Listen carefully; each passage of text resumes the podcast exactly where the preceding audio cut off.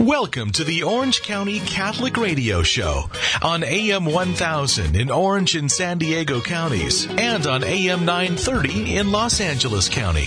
Each week, we bring you compelling conversation with church leaders and laity, talking about the things going on in our diocese and discussing the important issues that impact the world around us. We're coming to you through the good offices of Immaculate Heart Radio from our studios on the campus of Christ Cathedral in Garden Grove, where Catholic faith is crystal clear. Here now to introduce our guest and today's topic is your host, Rick Howick. And welcome to Orange County Catholic Radio. I'm Rick Howick, your host. And with me today are two gentlemen from Catholic Relief Services who are going to talk to us a little bit about some very important programs that bring relief to people who are very much in need. So, welcome to our program, Doug Ryan and Paul Hicks. And Paul, if you'd be so kind as to lead us in a word of prayer, I think we would all be appreciative. Great, thank you. Father, thank you for giving us this time to spend together and talk about the good work that the Catholic Church is doing here in the U.S. and, and overseas. And um, pray that we open our hearts and our minds to understand how we can be a part of our work to alleviate poverty for the people who are suffering overseas pray this in your name. Amen. Amen. And Paul is actually not local here right now. You're actually stationed uh, pretty far away from uh, Orange County. Where are you at? Actually, originally, I'm from Southern California. Grew up in San Diego and, and went to college in Santa Barbara. But for the last eight years, I've been based in San Salvador in El Salvador in Central America. Okay. And then, Doug, you've also been involved with Catholic Relief Services for quite some time, and you've also served overseas, though right now you're no longer overseas. Where are right. you? So I'm located in Southern California at the moment, and um, prior to that, did spend uh, 20, 21 years overseas with CRS in various parts uh, of the world. So you're very familiar with some of the stuff that Paul is doing right now. Yeah, in fact, Paul and I worked together very closely in the Philippines and then in other parts of the world uh, when I was overseas. And as you can see, continue to work together now that he's uh, back in Southern California. All right, very good. Well, let's get to it then. Tell us just a little bit what is Catholic Relief Services? I know that most of our parishioners uh, around the diocese know what Caritas is, but what is Catholic Relief Services? Well, Catholic Relief Services, or, or CRS, if we can use that, was founded by the bishops uh, during World War II, and they felt a call to take care of widows and orphans. As time went on, there was uh, a broader recognition that the, that poverty was was everywhere. The need was acute in some parts of the world, and bishops in local areas talked to the bishops here in the U.S. And we began to expand our program throughout the world and to move into different areas of, of programming uh, some of the things we'll talk about today. We are almost 75 years old. We're 74 years old as we speak. So wow. next year is a big year for us. We are in about 121 countries as we speak, 112 countries, I should say. There are about 5,000 of us in CRS. The vast majority of those are national staff in the countries that we work in. And I should mention, we work everywhere that we work. We work at the pleasure of the local bishops conference. They invite us in and we serve at their pleasure and uh, have a very close relationship with them. Actually, um, on the ground, it's it's a big part of who we are is to be a partner with the church around the world.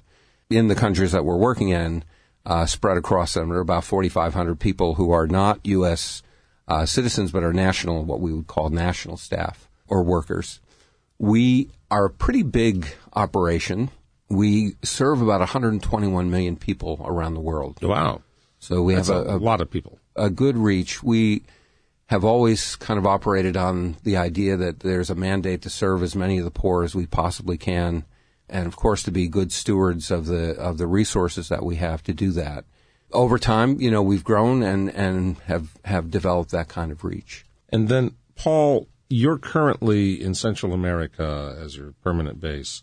What do you do there for Catholic Relief Services? What's your job? So I'm a technical advisor in water, water supply, uh, protecting water resources, and I support CRS's country programs throughout Central America, in Mexico, and the Caribbean and, and South America. So I travel, uh, meeting with our staff and meeting with the partners that we work with on the ground, helping to make our programs uh, as effective and as impactful as possible.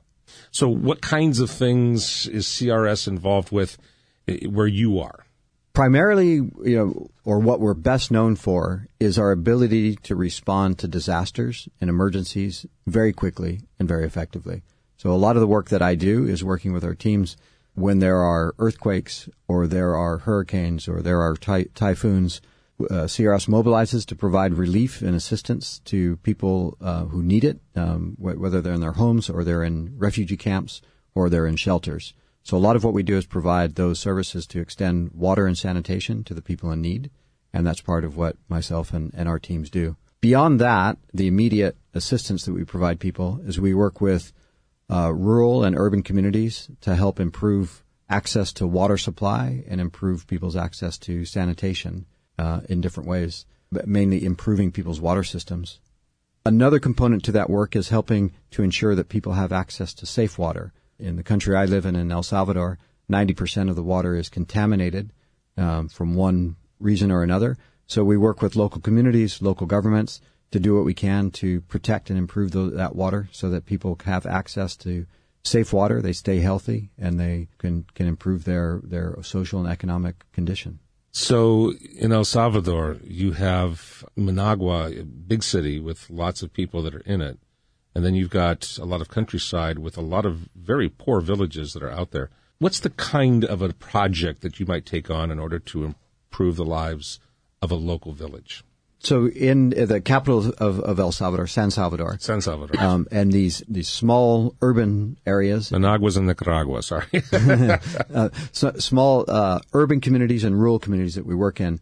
Primarily, what you'd be looking at is the same kind of water system that you would see in Southern California. So we so we uh, we're putting in wells or we're collecting water in small streams, and we use pipes to divert that water into water tanks and then those water tanks, we have pipelines that come from those water tanks and deliver uh, water to people's households. So the the goal is um, for households to have that water, ideally, uh, 24 hours a day, seven days a week, in their pipes, and and have that water uh, safe. If you weren't there, how were they getting their water? What was the problem that you were identifying that you felt really needed to have the church get involved? I'll tell you two examples of, of, of what we face. One, in uh, a few years ago, I was in Haiti and we were working with uh, some very remote uh, rural communities who had been devastated by a, um, a, storm that had come through there. And we were up, you know, visiting the communities and looking at their water systems and, and figuring out what, what could be done to improve. And we came across a house where uh, there was a, a woman. She looked like she was about 70 years old, and she was stooped over and scooping water out of a tiny little spring on a hillside, and she was scooping that water into a plastic bucket. And this is the way that she gets water three times a day. She scoops that water, she puts it into the bucket, and she walks a couple hundred yards to her house. So that's her reality. That's how she gets water when we're not able to intervene and, and, and help that solve that issue. The second one is something is is an example of 30 miles from my house in San Salvador in a in a rural coffee growing community two girls, one about 10 years old and another about four years old. And they are walking with a bucket of water. The 10 year old girl is walking with a bucket of water on her head. She's holding the bucket with one hand and she's holding the hand of her little sister with the other. Um, and she has to walk 10 to 15 minutes from her home down to a spring to fill that bucket. And then she brings that bucket home. So this is what she's doing three times a day to bring water so that they've got water for cooking and drinking and other needs in the home. This, when I was there um, recently, this is 10 o'clock a.m. on a Tuesday, and obviously this 10 year old girl uh, should be in school at that point, and that four year old girl ideally would be in a, in a preschool or something. But these two girls, this is what they do. This is how they're helping their family, um, and the family needs it, and obviously it's it's it's important for the family. But what it's costing is, is an education and a bright future for these two girls. Could I just add to what Paul is saying? Sometimes what what is needed and what we would bring are resources that would be very difficult to raise uh, in some of these local communities. I, I remember walking with a water engineer for a long, long time into an indigenous community way up in the hills in Guatemala. And they had the, they had the spring, they had the sweat equity to do it. The community was going to build the system. Uh, something we emphasize, CRS doesn't build these systems, the communities build them. What they needed was really the tubing and the, the piping and the, the, uh, the fitting and a little bit of the engineering, um, design of it. But other than that, they could build it themselves and they would do it themselves. So resources are, are a big thing that we're able to bring to the table. So you guys are in the process of really transforming lives, not just bringing fresh water. I want to make sure our listening audience knows what we're talking about. This is Doug Ryan and Paul Hicks from Catholic Relief Services, and we're talking about how Catholic Relief Services very specifically improves the lives of some very needy people around the world. And when we come back, I want to talk a little bit more, not just about what you're doing now, but some of the things we talked about at break that you had done in the past, I think our listening audience will find very interesting. You're listening to Orange County Catholic Radio. I'm Rick Howick, your host. With me are Doug Ryan and Paul Hicks of Catholic Relief Services. We're talking about how Catholic Relief Services improves the lives of people, and we will be right back.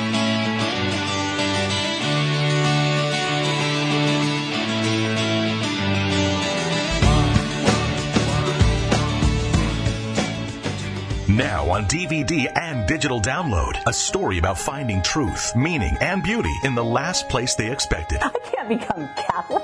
What am I insane? There's no way. A film to encourage your faith and help you reach out to others. I thought this is just nonsense. These people are crazy. Atheism is much more rational. Convinced, featuring over 20 of today's most interesting and articulate Catholic voices, including Jennifer Fulwiler, Scott Hahn, Abby Johnson, and Patrick Madrid. Get convinced now at convincedmovie.com.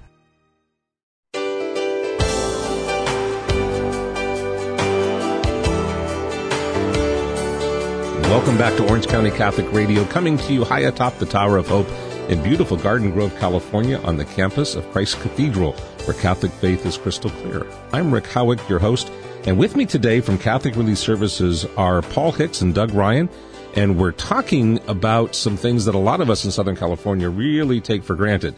Now, we went through a time period here of which we're really still in. It's a chronic problem in Southern California of having what we call drought but we can still turn on our faucets and get water and we can still turn on the shower and get water and we can still water our grass, at least now that it's legal again. And we can do things with water that we don't even pay attention to. And the people that we're talking about the Catholic Relief Services impacts are people who do not have that kind of a reality that we take for granted here in Southern California. Is that a fair assessment for what the reality is for the people you help? Absolutely. I would look particularly at, at women and girls whose days are uh, basically start, you know, early in the morning, uh, oftentimes before the sun comes up. And the first activities are get the water, get it into the house, uh, boil it up uh, so that the family has breakfast and coffee and, and can get their, their day started.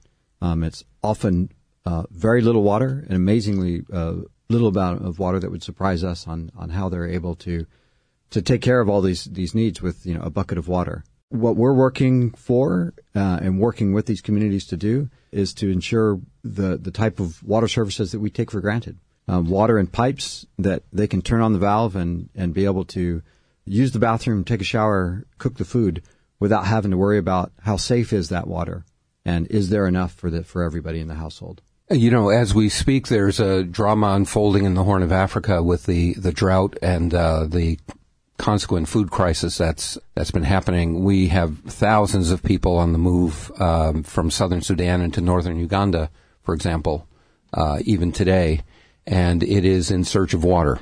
And so CRS is accompanying these groups and these people in the camps and drilling in South Sudan the wells that, that Paul has talked about, so that really life can be sustained. So it can be very dramatic in uh, certain parts of the world, and we're living kind of one of those moments right now. What kinds of partnerships do you have with the people that you're working with? Because I'm sure CRS, you mentioned that you go into dioceses at the pleasure of the bishop or at the pleasure of the bishops' councils for the different areas. But you're not alone in this. So the money that's given to CRS, and this isn't an infomercial for everyone to, to give you guys lots of money, but at the end of here, I want you to be able to make sure you've made a pitch because there's money that you can get out there. I'm, I'm hoping, but you're also working in partnerships in order to make sure that uh, there's an effective bang for the buck. How do you work in partnerships with people, say where you are in El Salvador or where you've been in times past? Our primary partner, wherever we work, is working with at the Catholic Church at the diocesan level with Caritas organizations. And the Caritas organizations are very similar to what we have here at Catholic Charities. They're um, professional development organizations, and we're working with them to design and implement these programs. What I find what, what what's unique and powerful about Catholic Relief Services and our partners is that we are the church. When a disaster happens, when an emergency happens, we have a network like no other. We know within minutes or hours when a disaster happens what's happened on the ground because of the network of, of Catholic parishes, the diocese, and what's needed and, and what would be the best way to respond, which makes Catholic Relief Services one of the most effective disaster relief organizations in the world. So primarily that's, that's the partner.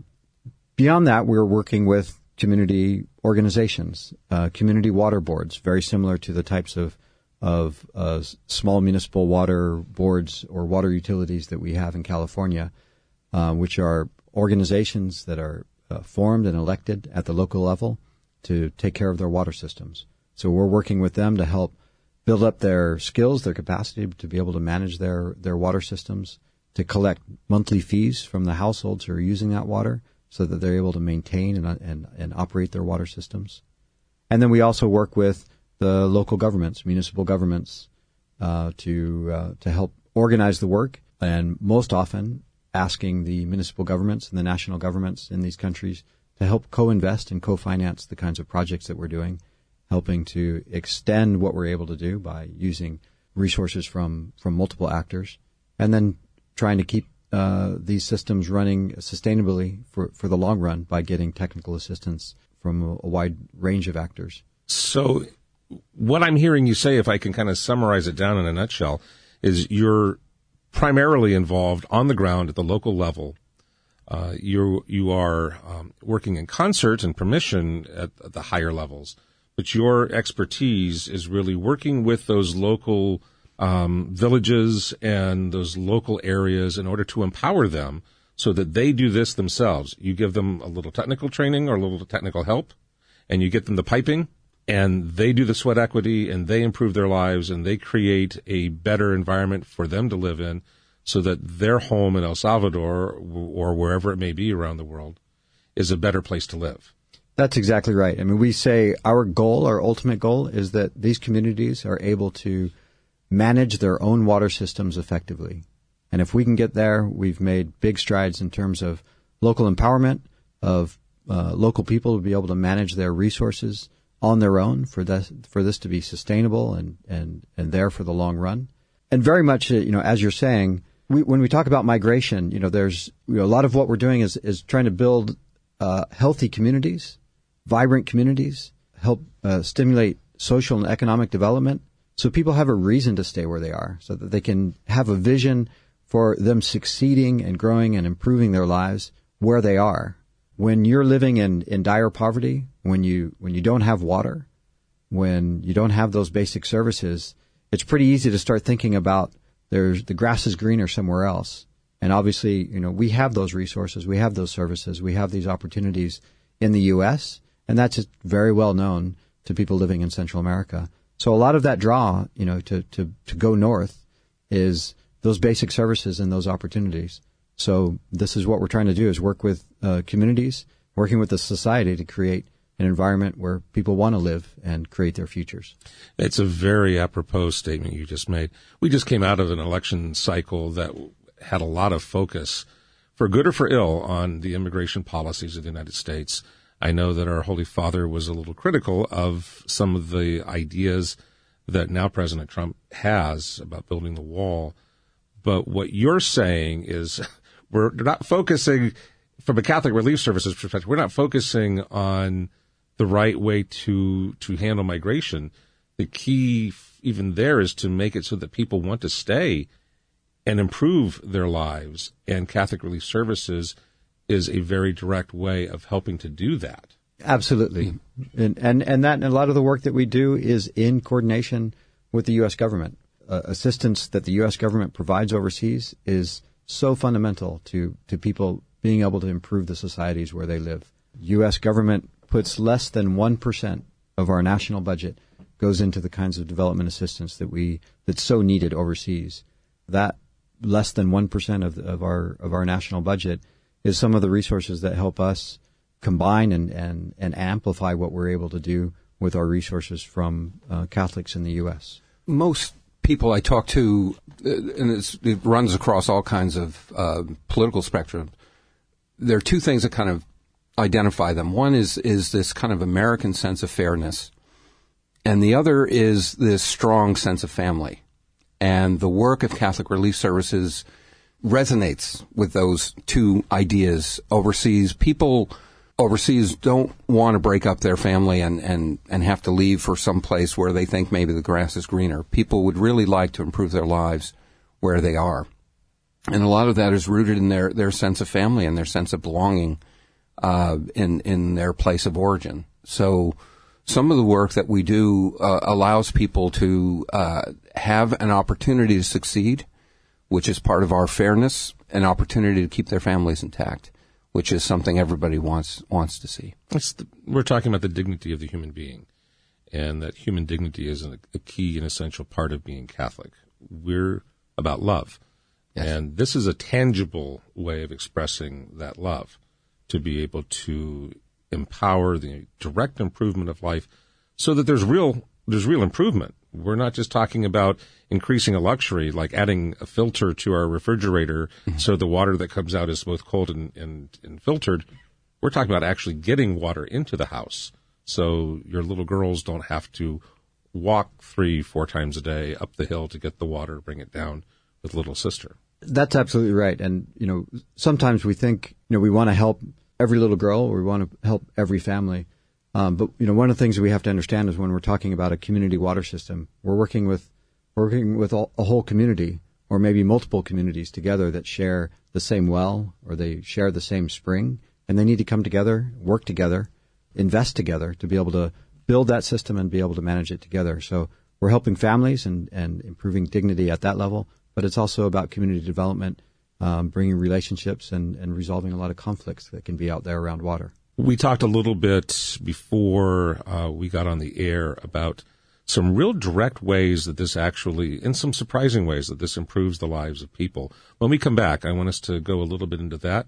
Uh, you mentioned a couple of things when you were in Afghanistan that really made an impact on people's lives. So you're listening to Orange County Catholic Radio. I'm Rick Howick with Doug and Paul from Catholic Relief Services, and we will be right back.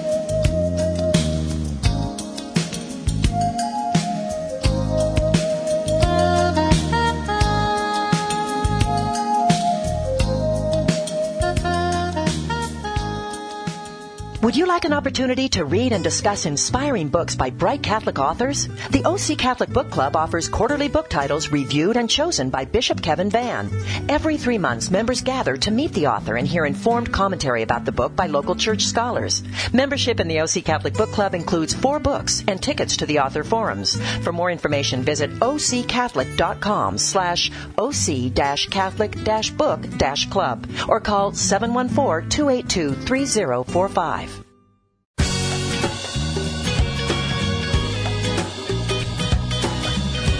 And welcome back to Orange County Catholic Radio, coming to you through the good offices of Immaculate Heart Radio. And we're here today talking with Doug Ryan and Paul Hicks from Catholic Relief Services.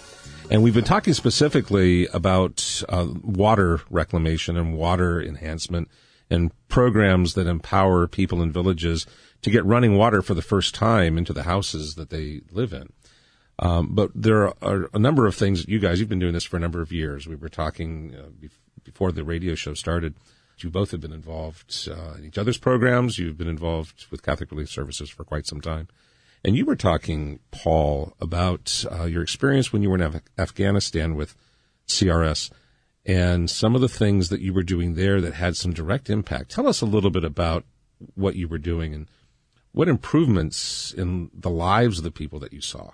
I first went to Afghanistan for CRS in 2002, just after the U.S. invasion following the, the attacks on 9-11.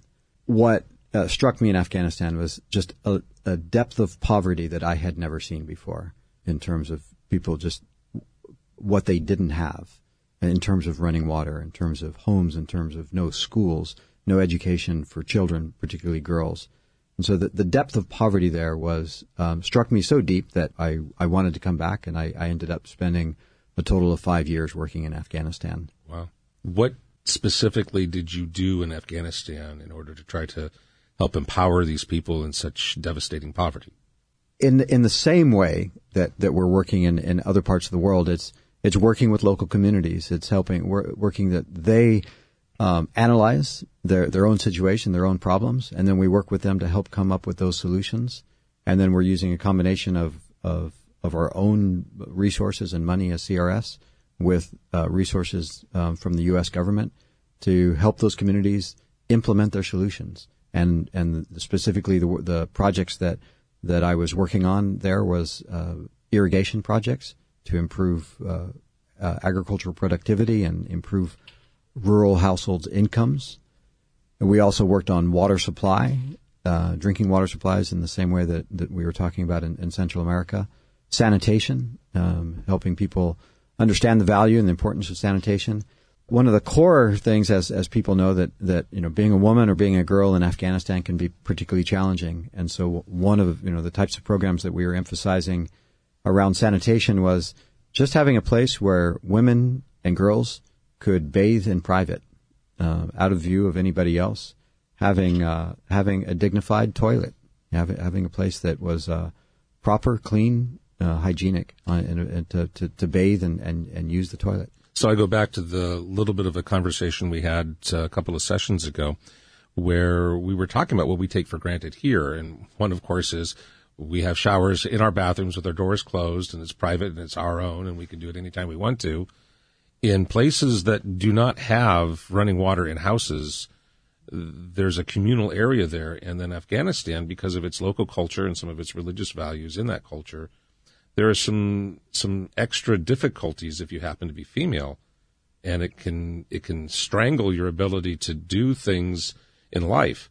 How did you encounter that, and what did you see as some of the results? Well, one one thing I would highlight is the incredible strength and resiliency of the women in Afghanistan that we worked with. Um, how they're able to survive and then, in many cases, thrive in an incredibly um, difficult environment and culture. You know, a lot of the work that we that and more and more of the work that we're doing in Afghanistan is helping rural education for girls. And so we're we're working with communities that are offering up their homes that become schools for girls. And so we, we, we work to train uh, a local teacher over a long period of time, building up the skills of local teachers to provide education to, to small girls. And in that is, is the, the also looking at the, the, the ideas of access to water and sanitation and just being able to create safe places for girls uh, to grow up in. Well, let's take that link for a moment. In a village that that doesn't have running water coming to the homes. The girls really can't go for an education. Why? Well, obviously, without without water, you, you can't do anything. I mean, you can't it, it, it, you can't survive without water, and it's certainly hard to to have uh, a functioning economy. It's hard to uh, have any kind of business or, or a school without running water. So oftentimes, wherever we're working, we will be doing parallel to the kinds of programs that we do with health or education we will also be uh, working with those communities in water and sanitation. I think one of the trademarks of CRS is is a kind of a practical um, mindset. We are in places, we see things, we talk to our local partners, and we try to solve problems around them. When I was in a, a country in Central America years ago, uh, we were noticing that girls were reaching a certain age and they weren't going to school anymore, and sort of asking, why is that? and uh, it had to do with these issues of safety and privacy. When you build separate latrines in a in a safe area that work, suddenly girls started to trickle back in to the school system. So um, there there are a number of things that we do that don't sound terribly interesting, like building toilets or doing hygiene, but they actually have a great deal to do with someone's uh, ability to, to succeed. So a 12 year old girl who's probably started menses or is ready to is going to end up spending her time helping to take care of little brother and get water three times a day and then stay clear of any place until nightfall to be able to Yeah. to take care of her sanitation needs whereas if the village has running water and clear latrines that are that are set up to be both sanitary and safe and private then she can be empowered to not only not have to go get that water all the time, but it's safe for her with her modesty to go to school. And when I say with her modesty, I mean, I was talking with Jim, our technical director, before. He's done a lot of relief work uh, with other organizations as well. Uh, you'd walk through villages and there would be someone that is showering right there because there is no safe place to do it privately there are certain cultures, like you were talking about in Afghanistan, women can't do that, and they won't. You were saying before that there are some issues that just having running water solves for people in places like that. Re- renting water, a latrine, or a bathroom, or you know, some a shelter that I worked in places where essentially women use the bathroom at night because that's the the one time where they can't be seen. So so really, it's shifting a focus when we're talking about is is how are we resolving the issues around girls and women, and um, when you focus on that, it becomes catalytic. You know, um, helping women and girls thrive helps the families and helps the communities. So this is you know one thing that we that we learn is right from the start when we're designing these kinds of programs, really understanding the particular needs of women and girls and designing our projects to address those. another another really basic basic thing, very practical thing. If you want women to pers- participate on committees and be part of community life, to be on a water board in a in a small town, if you hold the meetings at night, they can't walk home alone. So we were finding that women weren't on the committees, but nobody was telling us sort of why that was, and it was that simple. That if you had a, um, a basically a posse of people that would accompany the women women home to their homes at night, you could still have your meetings at night, but women would be protected and would be safe. So it, it sometimes comes down to very very small things that are are pivotal in the success of these programs.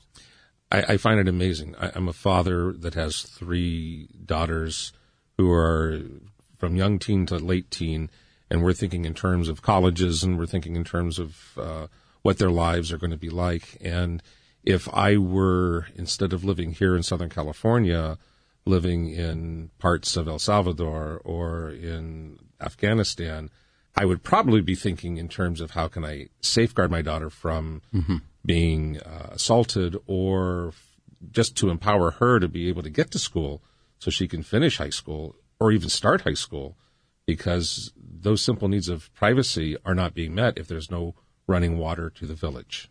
And you hit on it. I mean, if in, in almost every country I've worked in, I've worked in half a dozen countries in different parts of the world, and almost in, in, in all cases, if you ask people what are their priorities, you know, we we are all more alike than we are different, and and parents will tell you, health, education, and water, and that's what they're looking for. That's what they're looking for for their families, for their for their children, and so a lot of that is you know um, with 70 years experience, you know, we're looking at how do we do this in the best way possible. Um, and, you know, when we talk about what we've learned and, and the solutions we come up with, we're able to do that because the vast majority of our staff are people from those countries. And these are professionals who've been doing this as careers and, and we're constantly working together, analyzing, discussing how can we be more and more effective. That's one of the things that I really it really struck me is that you're not a group that just kind of flies into an organization, sets up shop, solves their problem, and flies out. you, you've got a home base there made up of those people, the people that are there on the ground, who live there, who have who then not only enjoy the benefits, but they're the ones who are actually running the program. People have told me in the church uh, down through the years, it is not the money, it's the presence. It's knowing that the American Catholic community is with us and stands with us in a time of crisis. It's a, a, a great privilege to be in a situation Paul and I have been in, to work for an agency that is able to act in the name of, of good people in the in the United States and and the Catholic community uh, in particular. But many many times people have said it. It is just your being with us that has meant the world to us.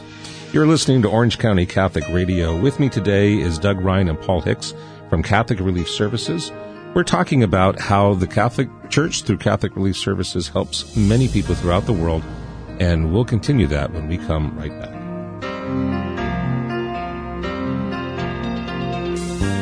The Diocese of Orange is partnered with local travel company Travel of Orange to assist in organizing and facilitating pilgrimages to Catholic shrines, churches, and inspiring destinations worldwide. Find out about discounted travel rates, personal service, and customized travel experiences at key religious sites. Call 877-538-0010 or visit travel.occatholic.com to learn more. That's 877-538-0010 or travel.occatholic.com. and welcome back to Orange County Catholic Radio. We've been talking today um, with Catholic Relief Services and two gentlemen who have dedicated uh, their lives to really helping improve the lives of people in their home nations so that just the simple necessities of running water, for example, can improve the lives of not only everyone in the village, but can actually lead to the empowerment of young women, children to be able to go to school and get an education and even start thinking in terms of doing something other than a lifetime of getting water that they have to boil in order to make sure it's drinkable. It's very, very Catholic.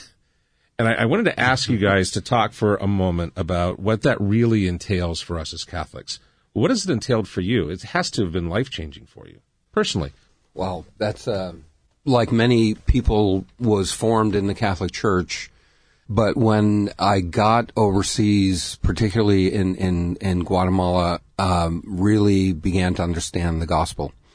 I was walking with a nun across a field in uh, rural Guatemala where there had been a lot of human rights violations. And she said, well, now you're really working in the vineyard. And we are bringing the gospel uh, to life. It gave me a different perspective on things. If there was some way to have people witness the work of the local church overseas, the dedication, particularly of the of the, the clergy and the nuns, the sacrifices they make, the hours they they spend walking and and caring for people. We couldn't be more proud to have them as as partners. Uh, it's humbling uh, to watch them in action. We really try to bring our faith to life in the in these works of mercy um, on a day to day basis, and uh, that's what we we have been privileged to witness. And again, I can't stress enough. It is in the name of the bishops. It is in, in the name of the American Catholic community. So all of us are, are in some way touching the lives of people um, who are in need.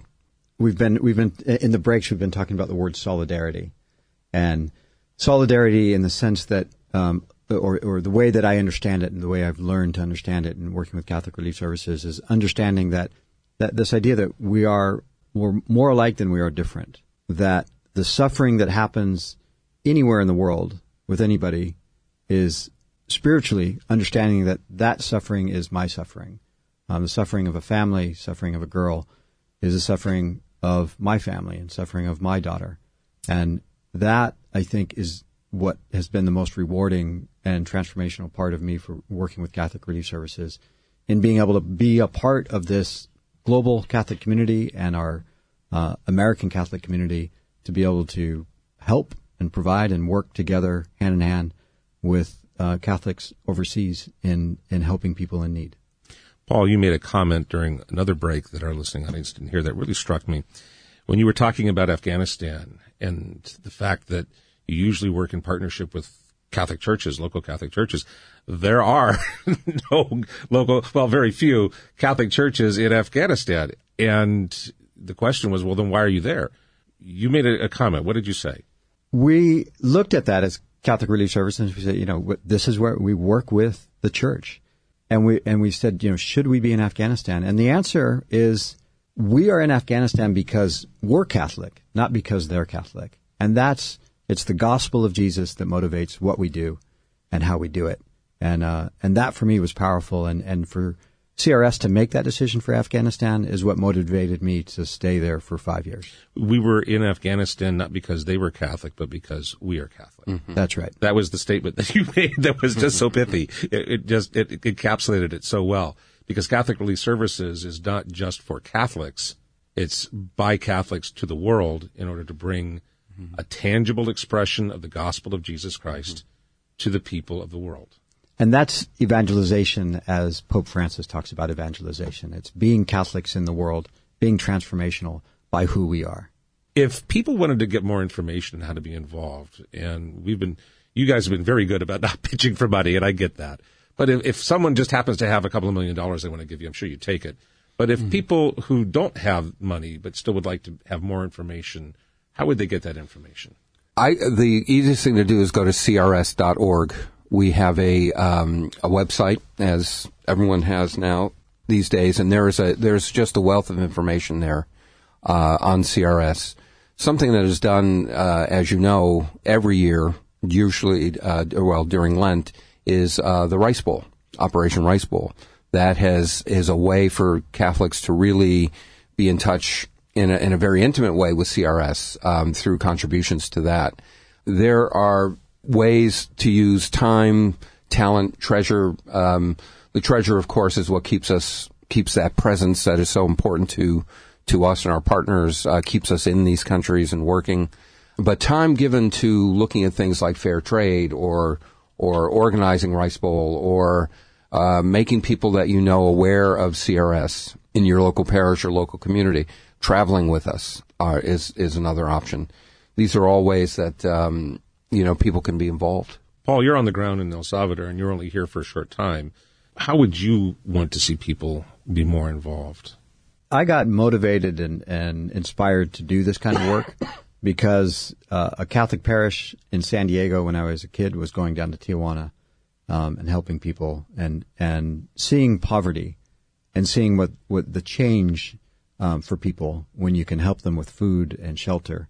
That was transformational for me. So I would love for people in their communities, wherever they are, Orange County, to get involved. Really, you know, f- find ways. We we have people in Catholic Relief Services who are active on the diocesan level. We have parishes that are very that work in partnership with us, and just throughout the network of the Catholic Church, there are wonderful th- ways for people to get involved. And so that's what I would motivate people to do, and find ways to live their faith by helping people in need in the communities where they are. How long have you been with Catholic Relief Services now? 18 years. 18 years. So local boy done good. you came out of Southern California, you came out of San Diego, and you were inspired by just what your local parishes were doing in in the community close to us in Tijuana. and that's what got you hooked on trying to work with people of need. Missionaries of Charity, you know, their work in Tijuana was for me uh, transformational in terms of how I understood how we are as, as Catholics in the world. What about you, Doug?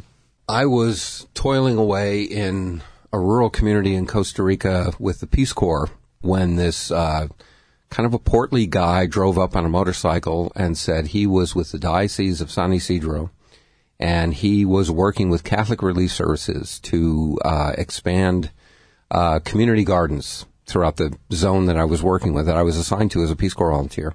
That's how I learned about CRS and the kind of work that it did. That was CRS from the capital working with a local diocese and uh, out in poor communities doing agricultural work. That was my introduction to them many years ago. Many I years. I won't ago. tell you how long. yeah. Uh, well, you don't look much older than I am. So. I, I guess my point here is that God has a plan, but you have to engage on your side as well. Mm. And when we do that, like what you did in with your little trips to Mexico and what you were doing when you were with the Peace Corps uh, opens ourselves up to God's work in our lives. Mm-hmm. And then when we respond to it, and when we respond to it, we can do wonderful things for people and bring the gospel in very tangible ways to the people who need it most. Whether it's a, a water system or helping young women get to school, it's the ability for us to impact their lives so that people's lives are filled with hope. I want to thank you both very much for coming in today to talk to us about Catholic Relief Services and some of the wonderful things that they're doing in in Central America, where you're at right now, and throughout the world, where um, whether they're Catholic or not Catholic, it's about us Catholics bringing the presence of Christ. And gentlemen, I want to thank you for your services. You've done you've done all us Catholics proud, and I'm very glad that we're able to be represented uh, on the world stage by people like yourselves. And I know you represent people. There's many, many, many who are a lot like you, who mm. are out there doing this work, either above you or most of them working in the in the local communities to be able to uh, bring about that empowerment. So thank you so very, very much. Which one of you would like to pray for um, all of us in responding to the needs of Christ on our way out? Let's put ourselves in the, into the presence of God. The Holy Spirit moves us um, to understand, to speak, and ultimately to act in God's name to the benefit of the poor and to those around us who are in need. We ask God that you infuse us with his with with your spirit and make it possible for us to act in each day in a way that is helpful to others and to do so cheerfully and with kindness. In your name. Amen. Amen. Amen. In the name of the Father and of the Son and the Holy Spirit. Amen. Wow. Well, gentlemen, I want to thank you again for being with us. You have been listening to Orange County Catholic Radio. With me today has been Doug Ryan and Paul Hicks. Uh, Doug has been out there in the trenches uh, abroad and now is here and does most of your current work here in the United States. And uh, Paul has been up here uh, briefly and is going back to El Salvador. Thank you, gentlemen, for spending your time with us. I'm Rick Howick, your host, and once again, on behalf of all of us at Orange County Catholic Radio, we thank you for listening, and we'll see you again next week.